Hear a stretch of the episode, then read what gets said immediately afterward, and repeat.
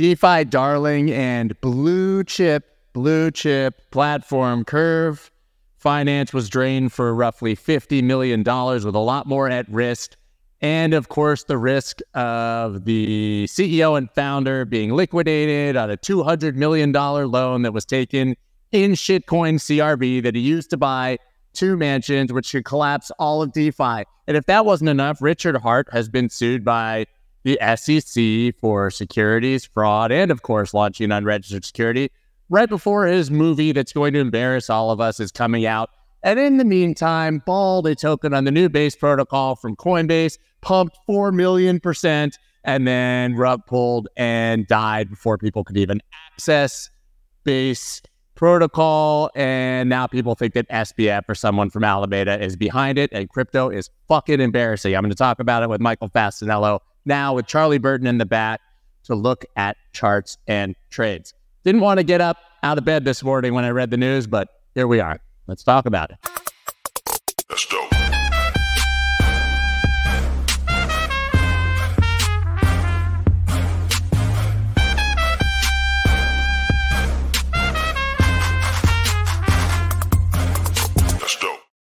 What is up, everybody? I'm Scott Melker, also known as the Wolf of All Streets. Before we get started, please subscribe to the channel and hang your head in shame on the like button. You can hit like for uh, my video and my channel, but if there was a crypto button at the bottom, I would ask you to aggressively dislike that button because, wow, man, this place is embarrassing. It becomes harder every single day to defend the concepts, the protocols, the people. My gosh, it's the endless, endless, endless exploits and hacks and bad behavior by a bunch of young, rich people who do not give any shits about you. Do I still believe that it's the technology of the future? Sure, of course. There's incredible things being built. But man, are people taking advantage of it? And once again, it is retail that will suffer and be hurt by all of it. Now, listen, all this is very technical, way over my head. Uh, as usual, we need a guest to help us explain. I've got Michael Fasanello. Welcome, man. How are you? Yeah, it's great to be back with the Wolf again. That's one of the only reasons I got up this morning, Scott. well, it's funny you pointed out right before the show as we were talking is if we want to talk about embarrassments. I think last time you were on, you went off screen and SBF came on screen. Mm-hmm. Yeah, he followed me, or I followed him, one or the other uh, yeah, we we thought he was amazing at that time, though, right? That was the the best guy you could get. It was the way night for sure. I, I, will tell you, the one guy I never had on the show was Richard Heart. I canceled a podcast with him at one point, and he was in my DMs, and the Hexicans were attacking me and telling me that they I had to get him on, and uh, you know, we were tempted. Very smart guy, but you know, I, I dodged that one at least. Uh, but we we can talk about that later. First, I want to dig into to curve here, right? Because there's a lot to parse. I think a lot of people viewed it as just another exploit, but as we went further down the rabbit hole, you realize how sort of incestuous all of these DeFi protocols are, and that there really is sort of systemic risk if one of them fails, or at least fails or gets exploited in the wrong way. For people who didn't see, Curve Finance drained to 50 million, while CRV token sinks 12% in latest DeFi exploit. This is, you know, last updated in the middle of the night last night. So price action has obviously changed. There's a ton of buying right now. I'll show it on the chart later, a ton of volume. But still, I mean, this became dangerously close and still could be a big problem. Can you just give us the really broad strokes on what happens here and why it matters? Yeah, absolutely. High level executive summary. So, July 31st, yesterday, um, Curve Finance suffered an exploit draining roughly 70 million. Uh, the root cause was what's called a zero day compiler bug uh, in the Vyper language, which is used to write Curve smart contracts. So I'll break that down a little bit. Zero day bug is basically when uh, a bug is found by an attacker and there's zero time for anybody to respond to it. So no, you know, incident response, no, uh, no attempts to, to mitigate. Um, that's the zero day piece of it. The compiler bug basically, uh, it was a a time lock or a lock that should have locked down um, the reentrancy uh, uh, from from the the protocol uh, was faulty. So reentrancy, imagine, um, you know, in its broadest context, somebody trying to jump from one subway train to another, doors are open, you know, trains are going moderately slow, easy to do. reentrancy locks would have caused basically a closed door scenario where the person jumps and no matter how slow the train is going, couldn't get through. Um, reentrancy also, if you go to a bank teller, uh, you try to take out a certain amount of money, they're going to go back and check the balance in your account. Um, in this scenario, basically, while the bank teller was checking the account to see if there was sufficient uh, funds to remove, the attacker was already pulling money out of the drawer. So that's the, the basic high level so everybody can understand what's going on here. Yeah, as I have it here, reentrancy is a common bug that allows attackers to trick a smart contract by making repeated calls to a protocol in order to steal assets. A call is authorization for the smart contract address to interact with the user's wallet address. So basically, just repeatedly attacking this wallet and taking out the funds until it's empty. I and now from what I heard, the good news here is oh, and, and by the way, you talked about Vyper language, and that's basically the bridge between Python and EVM. Correct. So it allow right, right. So all way over my head by the guys. By the way, guys, this is me just doing the research to try to figure it out myself. So, so why does this matter? Like in context of DeFi, obviously you have these DeFi pools where you have Ethereum and then you have that native token, and people are using that to lend and borrow stablecoins. Yeah. Yeah, I mean, uh, in 2022, you know, our company researched the, the numbers, and it was like four billion, four billion in exploits, uh, DeFi hacks alone. Um, 47% of those were through smart contracts. So almost almost half of that was like 1.8 billion uh, was through smart contracts alone. So this is no small issue with the space. Um, as much as you know, DeFi wants to be the alternative rail of finance. You know, you've got the sins of the flesh in traditional finance. You know, you've got the greed and uh, and, and all that stuff. On the other side of it, you know, when you pull all the humans out of it, then you've got to worry about the code. Is the code right? Because when the code messes up, there could be major, major problems like we're seeing time and time again in DeFi.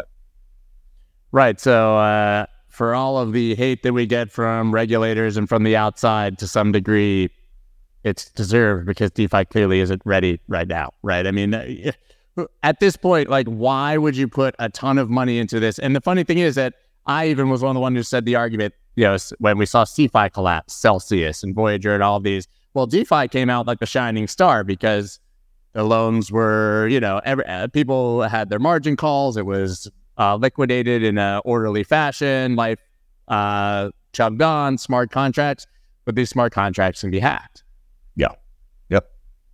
I mean, there's real. There, there, there's there's three ways that this can can sort of proceed in, in, in a healthy fashion. So there's got to be improvements to smart contract auditing and testing procedures. I mean, the the Curve hack it proves that bugs can slip through the even the most robust checks because Curve was Curve was no small small player in this field. I mean, they they they do their due diligence, they do their audits, and um, they usually have everything all uh, all buttoned up. So this is just one of those scenarios where the you know the hackers happen to find something that nobody else found, and it's not uncommon. You know, there's always going to be a better coder, there's always going to be a better uh, hacker, and there's always going to be a more vulnerable protocol. So, um, you know, auditing method methodology uh, has to continue advancing. Um, second thing I'd say, like implementing responsible um, vulnerability disclosure policies that give the developers uh, enough time to patch bugs before the exploits actually occur would be helpful. Wouldn't have that zero day situation. Um, and then lastly, you know, trying to trying to have something in place, um, you know, that that gives you a, a holistic uh, security uh, uh, protocol instead of just uh, mitigating attacks as they come. Have something that's actually able to, you know, detect and deter these things. Yeah, I think here's my biggest problem is that I fully support obviously free markets and people doing whatever they want with their money when they understand the risk. But the risk here is completely unknown unknowns that somebody who's making a loan or taking out a loan cannot understand or assess. How do you assess the yield? Like how much yield is worth the potential of a hack that you can't address that, you know, requires you to trust the the platform? Yeah. No, it's almost like if some you know if somebody's going to be issuing a loan, they should be performing the audit on the uh, on the the protocol itself of the native chain that they're looking to loan against, right? Yeah, open the books in the situation. Normally, that would be a little bit questionable, but I think in this circumstance, you need to start doing that. Yeah. Uh, this this is from Curve Finance. As a result of an issue in Vyper compiler inversions, uh, whatever. These are the pools that were hacked. CRV ETH, AL ETH, ETH, MS ETH, ETH, P ETH, ETH. By the way, this is might as well be in Chinese. This is so stupid. Why do we need all these ETHs? I understand why, by the way, but come on. Another pool potentially affected is Arbitrum's TriCrypto. Auditors and Vyper devs cannot find a profitable exploit, but please exit that one. So the good news here was that it was only pools with native ETH, Yep. which are actually not the most popular. So if this had happened on the SC ETH or whatever all these other ETHs are, I have no idea, pools that were EVM, that were direct for EVM, we would have had a much more massive exploit. So this was on the cusp of being a much bigger deal. Yeah, they basically exploited the gas pools. If they had exploited the ERC20 tokens, I mean, this thing would have been so massive, it would have pulled down the whole the whole house. So The whole house being all of DeFi. uh, that's the broader stroke. Yeah. Yeah. Uh, uh, okay. So let's talk about why everybody's actually freaking out with this on top of what we've already seen here, right? I'm going to go through these. Curve founders, 168 million stash is under stress, creating a risk for DeFi as a whole. So there it is, right?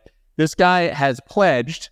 This is the, okay, this is the genius that we're talking about who created this and is smart and protected, and CRV has great people. 34% of CRV's entire market cap he has pledged in a single loan that would be liquidated at 37 cents, right? On Aave, I think largely. Yeah. And why did he take out this loan? To buy two mansions, It's office space, you know. office space. Two two mansions in Australia. Here's the house, if you guys are wondering. They're next door though. So, you know, you have one for your girlfriend and one for your wife, I guess. Maybe for when guests strategy I can get on board with. well, well I, I, I mean, okay. So, yes, I'm not doubting these people are smart, that they're building these things, but this is hubris on an astounding level. Obviously, he never believed the token would go to 37 cents. It required a major exploit to send it even close. I believe it bottomed at 48 or 49. But does the guy creating DeFi not realize that using the bulk of the supply of a token that you effectively got for free as the founder for massive loans to get dollars is maybe a bad idea. Uh, you said it. Absolutely. Okay, so let's talk about what uh, FTX did with FTT and how this is not so dissimilar. No, I don't think. I mean, I don't think it is at all. Right. So they were they were borrowing against their own native token, uh, and and certainly commingling customer funds uh, as well in order to do that. And in this scenario, it's it's everything except, I guess, the customer funds. Right. Yeah, so basically, they create a token. You then give yourself hundreds of millions of dollars worth it, worth of it, and then you use it for a massive loan. So, what would happen if CRV was liquidated here? Because this is a smart contract, guys. You don't.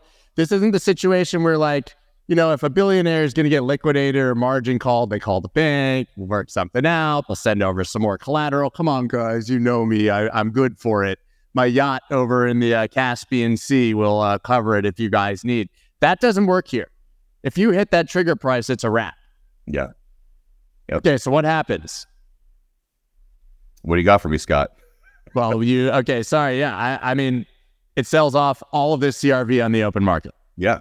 As far as I understand it. So you dump 34% of the fly, of the supply of CRV immediately on a completely illiquid market where there's no interested buyers, right? The buyers are setting a floor above here to prevent this liquidation, right? Because you Justin Sun stepped in as usual. By the way, I think I read that Justin Sun got to buy the tokens o- OTC at 41 cents when it was trading at 55 cents. What a hero, right? But he stepped in. There's a huge floor on Binance below this, but if this got liquidated, CRV goes to fucking zero. Aave goes close to zero. Comp goes close to zero because it causes yet another liquidation cascade of every coin, including the blue chips, sending it down because DeFi can't handle a 168 or 200 million, depending on the price, liquidation. Yeah. It's run after run after run. We saw that with with uh, Three Arrows Capital, Celsius, Voyager, all that. It just dominoes. Yeah, I love it. This person said this shit is made just making the case for SEC. What the fuck is wrong with all these people? I was in the uh, crypto town hall chat this morning. If this isn't a bo- bottom signal, uh, Mario, I, I was tweet, I was messaging with everybody in there, and I said, "Is it possible the SEC was like sarcastically, like dot dot dot kind of right?"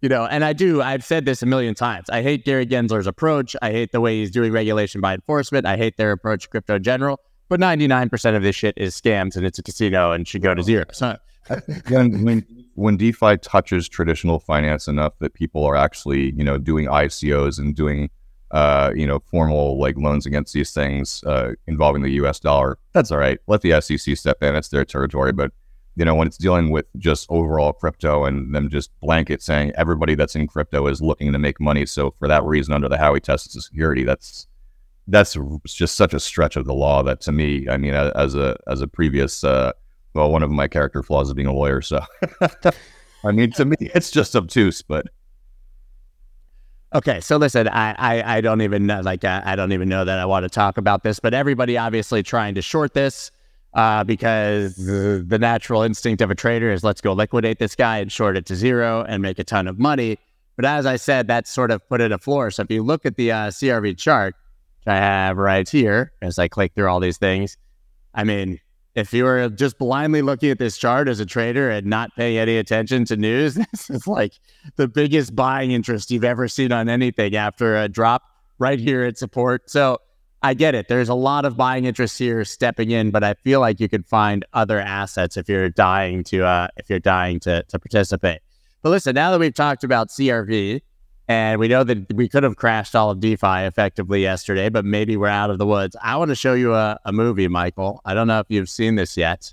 No, it's a but uh, but the new news broke yesterday that uh, Richard Heart, finally being sued by the SEC.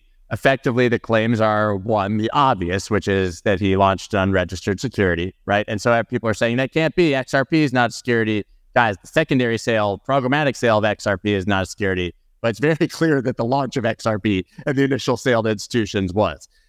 People coming out, the, the Stockholm syndrome in this space is insane. The Hexicans still defending him, saying that they sacrificed their money, they didn't invest it, and that's the language that Richard used. So obviously, it's not it's not a security if he says you're sacrificing your money. But they're saying that not only did he uh, commit the sin of an unregistered security offering, I don't really care about that, but that he then took user funds out of that and bought things like the world's biggest black diamond, uh, some cars, famous uh, videos of him walking out of Louis Vuitton with all the bags, flaunting the wealth in everyone's face.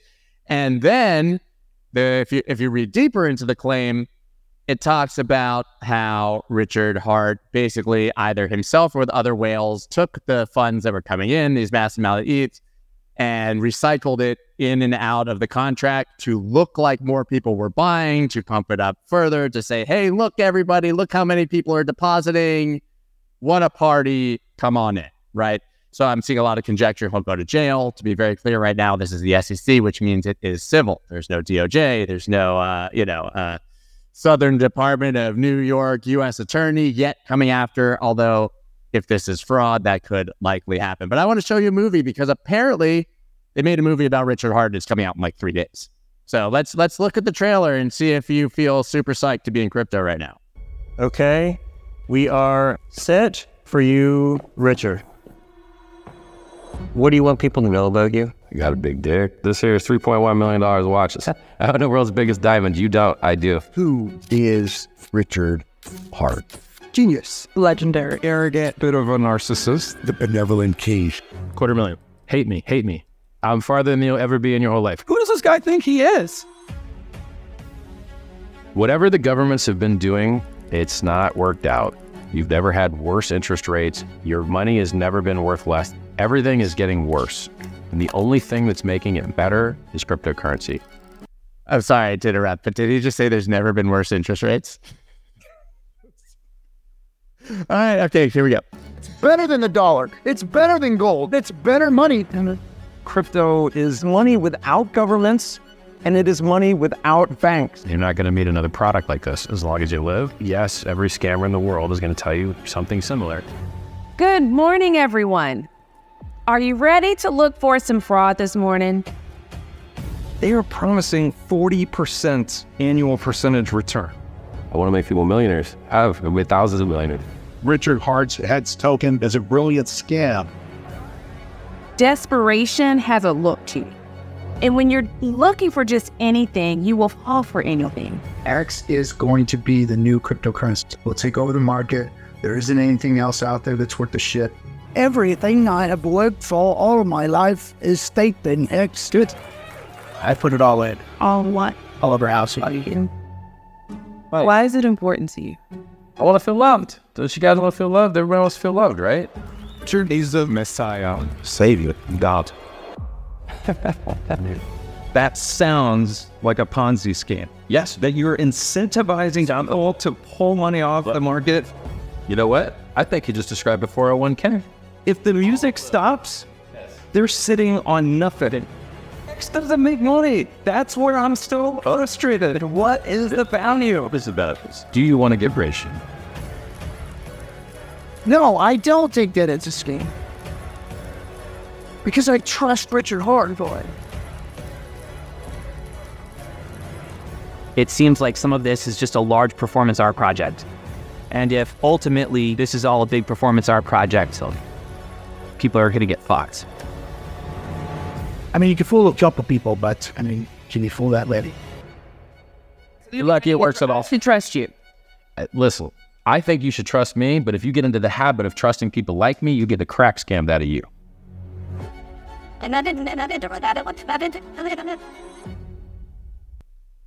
That's to be in movie theaters for actual human people to watch on purpose. Last statement seemed good. I mean, what do you think of that? Seriously, like first knee jerk reaction to walking that, watching that. Uh, I mean, I think uh, you know tr- you're you're you're painting them a certain way, and then and then you turn around and look at the U.S. dollar, and it's like, what's that built on? Either right, debt. So it's a shit show all around, in my opinion. Yeah, I mean, I, I agree. I just he advertised this that the hex was going to a million dollars and that it was the first blockchain certificate of deposit. Here's what the uh, I mean, the SEC doesn't always tweet unless they think the case is a really big deal. Today we charge Richard Heart, aka Richard Schueler, and three unincorporated entities that he controls, Hex, PulseChain, and PulseX, with conducting unregistered offerings of crypto asset securities that raised more than 1 billion in crypto assets for investors. Here's the quote. Heart called on investors to buy crypto asset securities and offerings that he failed to register. Here's the kicker, though. He then defrauded those investors by spending some of their crypto assets on exorbitant luxury goods. This action seeks to protect the investing public and hold Heart accountable for his actions. So here's my problem. I can joke that the SEC is right, but how does this protect anyone? I agree he has to be punished, but how is this protecting the investing public? Because if you already own Hex, you're gonna go. This is going to zero, and you're losing everything. Totally. You know, that's the thing with all the uh, you know regulation by enforcement is it's not it's not positing a solution. It's just making the government richer and and you know making making a fool of the crypto industry, uh, the better parts of the crypto industry, sadly as well. So, you know, Yeah, it's it's it's disgusting. And finally, before I let you go, and I can let you go before if you don't have any thoughts on it, but have you been looking into what's happening with Bald? uh, I don't know too much about Bald, so I'm I'm happy to listen out here with everything. Yeah, you can you can you can ride along for the come along for the ride. So Bald, guys, in case you're wondering, was a token that was launched on Base, which is the new Coinbase exchange, which doesn't have a token. Now, how does that even happen? Is the question. It's pretty complicated because Base basically doesn't exist yet. So people who even were able to do this were not necessarily able to get their funds out because there was no bridge. But we'll start here. So Coinbase launched their main wait mainnet two weeks ago with a public launch coming in mid August. And then someone found the contract address and launched a token called Bald based on the bald head of Brian Armstrong. Obviously, this has absolutely no value. We all know that, whatever. But yeah, that's what you get in the crypto space. So it went absolutely nuts, right? And so uh, let me find it. This is uh, here's a screenshot of Bald up 4 million percent in 24 hours. So there's people who are like, ah, I put in 50 bucks, I'm worth millions of dollars, right? And saw those massive paper gains. So it rubbed completely. This is what the chart now looks like. It was at a high of 0.097, just, I don't know, like yesterday, and now at 0.006. Okay, so it's down 95% from the highs. The deployers removed all the electricity, uh, the electricity, the liquidity, and got away with like $5.2 million. No surprise. So this is where it gets interesting and really stupid. Obviously, this is Coinbase. Is SBF secretly behind Bald? Crypto, Twitter, debates, latest conspiracy. A, I don't really care. B, I'm pretty sure that they've made a big public uh, statement that SBF only has a flip phone and no real access to the internet, but hey, we can suspend that disbelief and continue on. So as you can see, the Bald deployer is definitely a Coinbase insider because they held traded a lot of CBE. That's a token that effectively doesn't exist yet and routed it through Coinbase. They are also definitely an FTX insider since they deposited, withdrew tens of thousands of STE through FTX. And when you go back to the deployer fund, these are wallets that were attached to Alameda and SBF. And then you get into the fact that the project Serum, which was obviously the DEX that went under with FTX uh, because they largely owned it, they rebranded their Twitter account overnight to uh, the Bald Base Bald, which was the person behind Bald, and started immediately tweeting about it. So somebody who had access to the Serum Twitter account changed the name. They were the person who created this rug pull token, and off it went.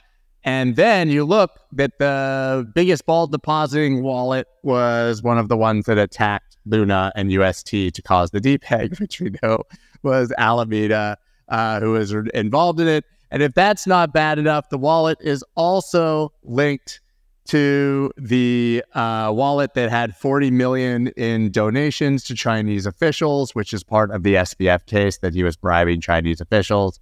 These are the wallets that sent that 40 million dollars to those Chinese officials. Ugly. So, I, do I think this SBF? No, but I, do I think that uh, somebody in Alameda who's really good at creating tokens and rug pulling things is involved? Yeah. How? Uh, where it's like one day how can all this happen in a day? I mean, that's crypto, baby. I'm I'm looking out for that wolf token. I'm sure there's like 50,000 of them. There's 17,000 of me on Twitter with uh, asking you how your crypto trading is going. So nothing would surprise me. But listen, man, so this is all uh, Debbie Downer. You obviously work deeply in this space. Give me some positivity. What are you excited about that's being uh, built outside of this complete and insane nonsense? Oh, you know, I'm I'm really more uh, I'm I'm more on the side of what's what's being done to kind of stop some of this stuff from getting where it is. So for you know, for AnChain AI, we've got something really awesome called Web3 SOC. It's a security operations center that basically would bring it would be the first uh, you know SOC 2 compliance framework basically for the crypto industry. So you've got your you know detection measures, your deterrent measures, you've got your incident response, all that stuff in one package. Uh, you know, so so for me, it's like sort of how we, how can we help projects to avoid situations like Curve and and all the other ones. Um, you know, you can't can't can't stop people from doing what they do from the human aspect, from but at least from the uh, from the you know reentrancy attacks and the flash loans and all those different things, wallet exploits, address exploits. Um, you know, at least we can do our part and try to make the system more secure from a protocol standpoint. So that's pretty exciting for me. Can these things be prevented or can the black hats always get a step ahead?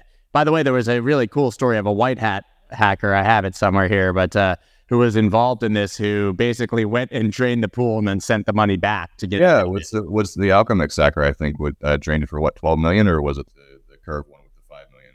I think it was part of the curve one. I listen, I can only dig so deep into these stories, you know. But yeah, so there was coffee, someone, and they they literally dug it and they took the money out before the hackers could, which I find is really interesting. But like, can these things be prevented, or you, is it really impossible even for companies like yours to stay ahead of this? I think the the prevention uh, is in the like you know people were saying back with uh, with the SBF finance situation, proof of reserve, proof of reserve proof of reserve is really just a snapshot. It's a snapshot in time. So unless you're going to do that snapshot every single day, then it becomes more of what it is, which is a proof that your reserve stays consistent, right? Um, so in this case, you know, do you do an audit? Yeah, you do an audit, but do you do multiple audits? You should be doing those audits all the time. Keep keep auditing the smart contract. Keep having people look at it because eventually somebody's going to find something that that nobody else did.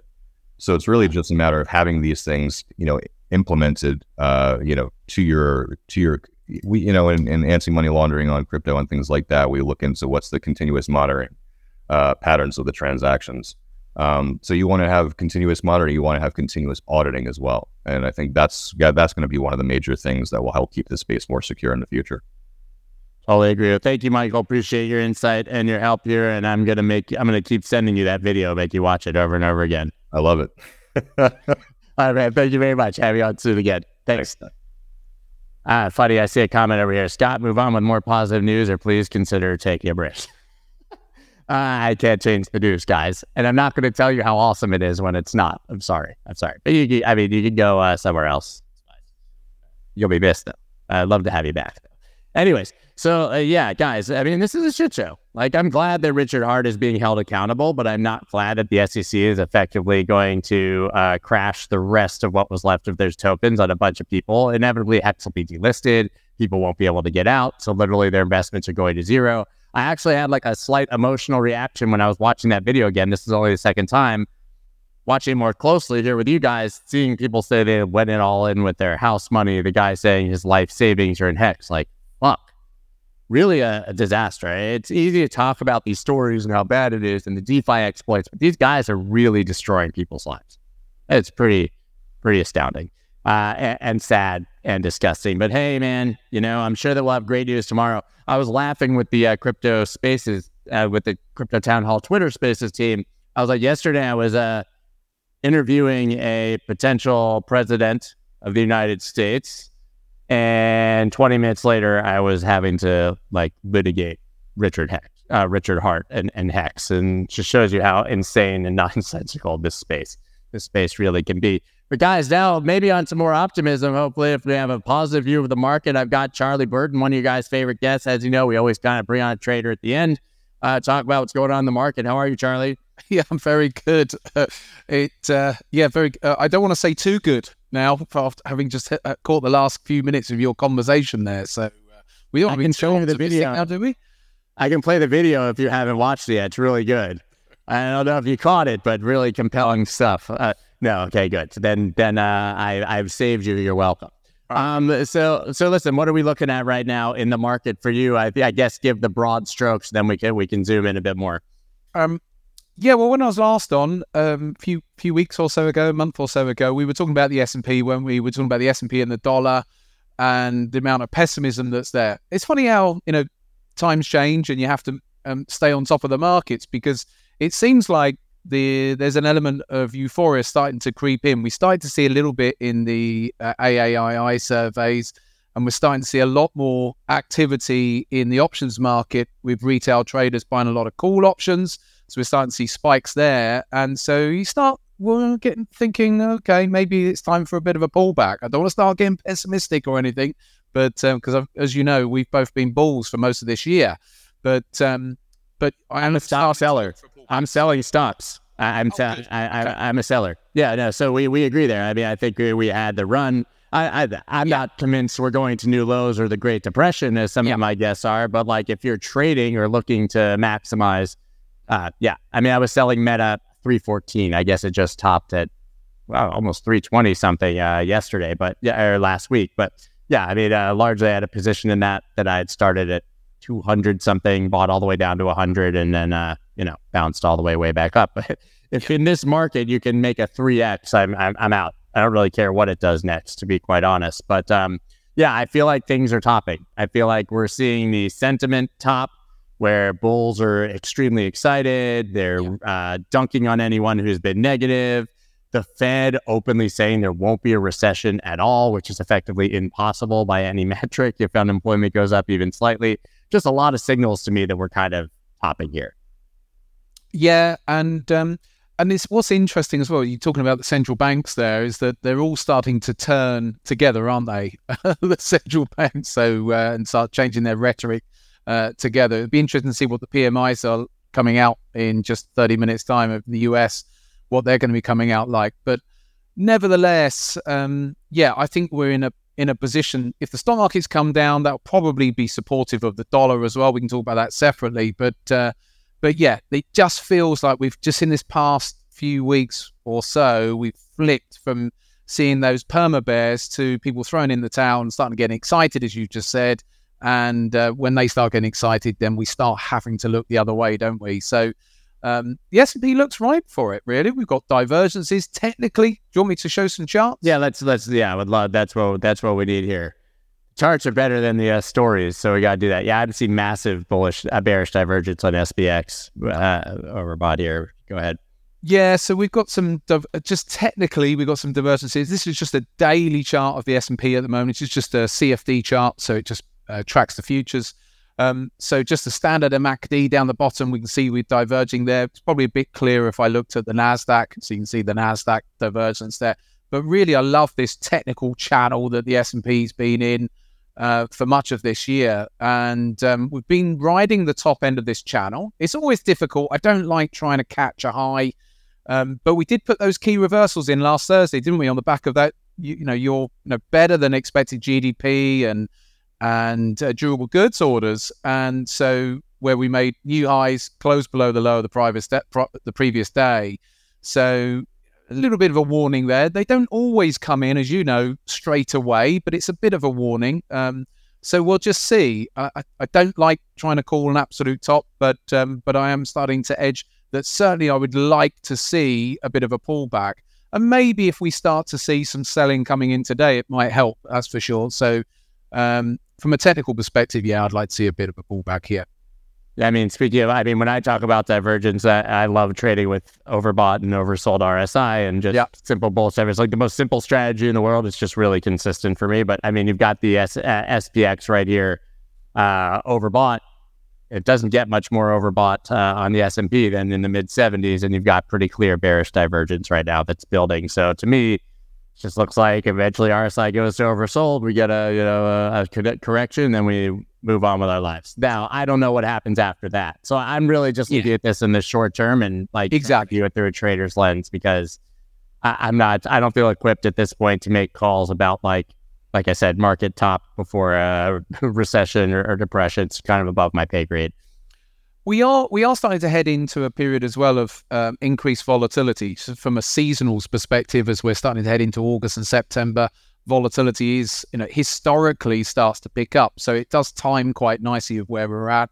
But um, yeah i'm still of the view actually that if we do get a bit of a pullback still I'm still of a view of I want to be a buyer on a pullback um, at some point. Now, once we get a, a, a decent, or if we get a decent retracement down the S and P, that's how I'm still looking at the markets myself. Because um, I think what will happen is very quickly we're going to get to all out pessimism after just a couple of percent pullback. That's what's going to. That's right, five five percent, and everybody uh, we're going to zero. Exactly. It's, that's inevitable. Yeah. Have you been watching? Have you been watching Bitcoin here? No. yeah. Sorry. Yeah. so um, I wouldn't blame you, but uh, I mean it's getting a little more interesting right now. I mean I think it's show, showing some real reason to believe there could be a little bit more downside. To me, also just a dip to buy whenever we uh, finish it. But but yeah, go ahead. Yeah, I, know that 24, 25,000 mark does look interesting again. Actually, that was a lovely pullback zone that we uh, when we um, came into there in in June, but um, wouldn't surprise me if we saw um, some moves back down there because I know there was a stackload of orders in the 24,000 area. Um, the I'm with you that overall, I think I, am I'm, I'm basing my base case is that um, Bitcoin did bottom um, last year, and so we won't be going to new lows. That's how I'm. That's my overall assumption. Whether what with all of you know the SEC rulings on the likes of and what's going on court cases wise with Binance and the likes. Whether um, we're going to rip higher this year is still debatable. But as we talked about this last time, maybe 2024 looks a lot more interesting once um, a lot of that is um, cleared out the way. Yeah, I've just been looking sort of at the Bitcoin chart here, you know, the, on the daily. We had this very clear range to me in, in the red here. Again, bearish divergence with RSI, which just to me always seems to work out when you're over overbought. And now I think RSI is just going to head down, right? And we had the break, retest, no candles able, even on the four hour, to close back up in that range. So to me, this is a gratuitous short if you're just trading it on a low time frame uh, right? Because you, you have a clear invalidation if you close a candle back up in that range. And then even this local sort of bear flag pennant, whatever, I guess we can finish drawing it here for people. Yeah. Um, you know, that's breaking down. So I, you know, I think we can get down to the low 28s, high 27s or something here as a result of that. But I guess that's kind of boring, right? Is, these aren't big moves. No, no, they're not. Um, I do think uh, one market, as you know, I do love the dollar. And if I bring up the yeah, well, let's look at it because the dollar's faking out on this big head and shoulders that we thought we had. yeah, um, I was, as you know, I was sh- I was short the dollar. I was long euro dollar. Um, did manage to capture pretty much right when the dollar got down to 100. It was an obvious level to bank some profits down there anyway. uh, around the hundred area. So it was a, it was a reasonable exit, but then got trading stopped down the rest. So I'm no longer um, short the dollar. In fact, I'm long. So um, the dollar right now because, like you say, it's a lovely fake pattern. Um, we've had these uh, two lows here, big breakdown bar. Um, no doubt, probably um, sucking more shorts in, and then it's just turned around. Fun enough, on my charts with the MACD down the bottom there, we've diverging down the bottom there as well. This is on a yeah. weekly time frame, so I do Big see divergence. Yeah, I do see the potential for some more upside overall on the dollar. And we, when we last talked, we were talking about the range of the year for the dollar and how you know we've seven, we're into our eighth month into the year now the uh, the year's range is six thousand three hundred pips, and yet uh, the um, the average range is eleven thousand four hundred. There's a lot to go as far as the range is concerned for the rest of the year.